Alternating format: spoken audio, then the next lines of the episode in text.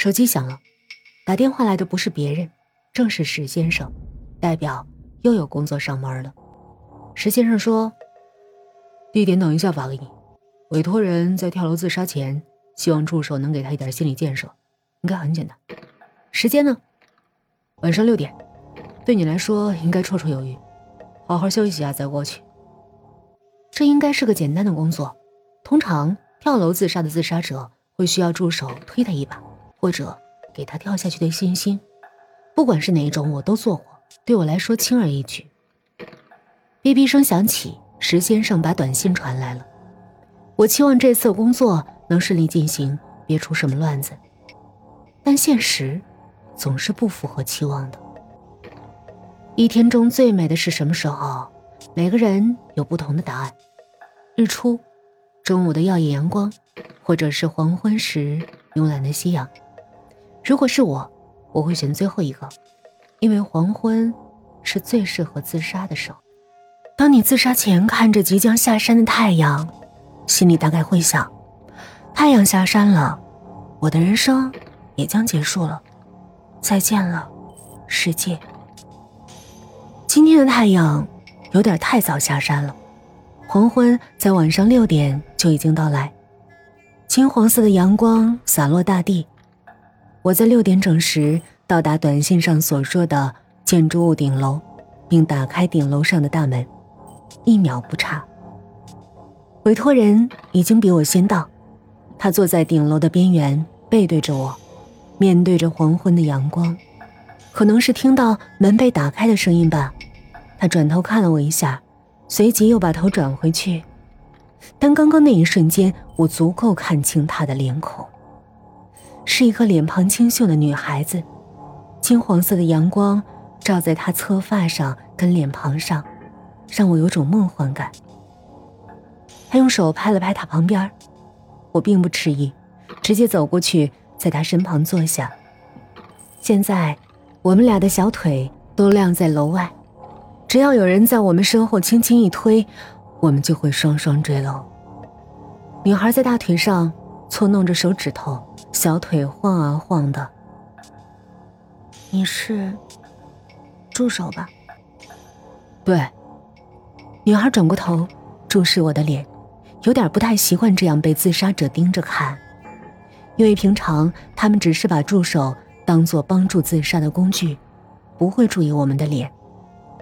女孩打量了一下我的脸，然后又把头转回去说：“果然是你，我以为遇不上，结果真是你来。”我听出他话里似乎有话，什么意思？怎么说呢？其实我不想自杀。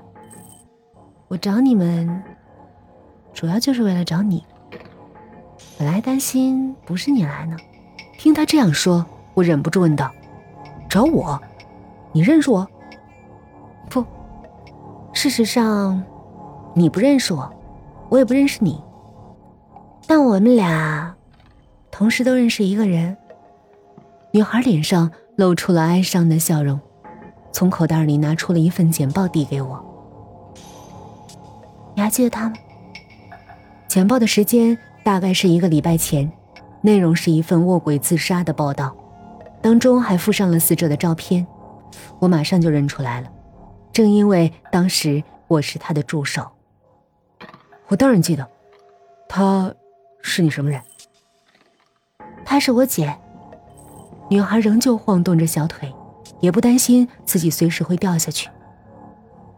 其实，我姐出门那天，我跟她后面。当然，我看到她到平交道上去找你，然后，你看着她被火车撞。然后呢？你想找我报仇？不，你误会了。姐姐没有跟你说过。她为什么要自杀吗？没有。既然如此，你还是不知道的好。姐姐的状况，还是自杀的好。她死之前，跟你说过其他的话吗？没有。我是她助手，不是她朋友。是，你说的也对。女孩好像在思考什么似的，沉默了半分钟左右，又说：“我找你们，其实是因为我想问你一个问题。什么问题？为什么你们要做这行？这是个好问题。如果我回答为了赚钱，这种敷衍的答案，连我自己心里也过意不去。于是我决定回答石先生曾经跟我说过的话。你觉得人生公平吗？啊？很多人都认为人生一点都不公平，上帝根本没有给予人们自由的选择权，但他们错了。上帝没有让我们选择自己出生的方式，但至少让我们选择自己死亡的方式，对不对？呃，不得不说，我没法反驳你。自杀可以说是上帝给人们唯一一项可以自由选择的权利，而我们助手，则对选择这项权利的人。给予该有的协助，我们就是这样的存在。这些话是你自己想的？不，是我刚入行的时候老板说的。那你还有问题吗？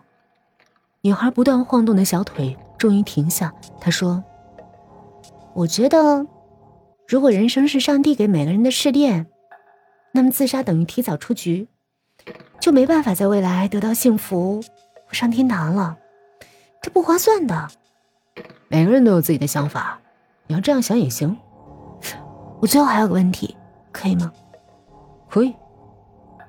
姐姐，她死前的表情什么样？你看到了吗？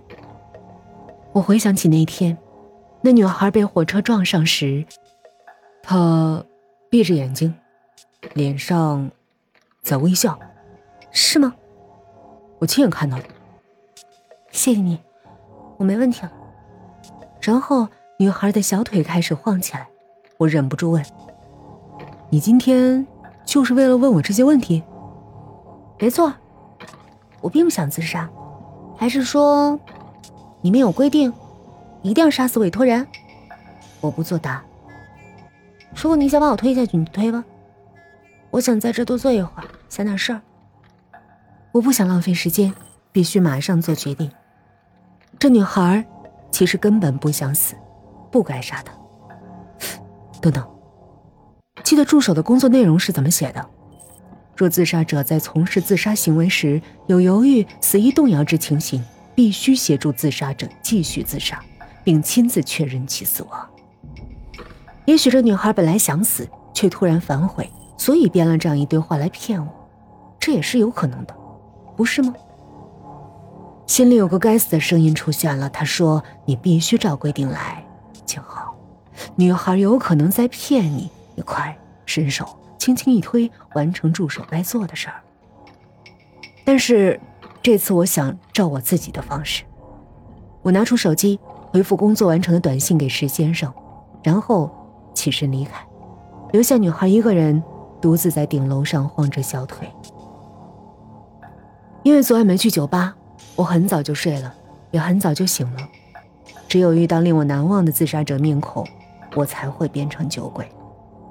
整个上午，石先生都没电话。今天应该是平淡的一天吧，我想。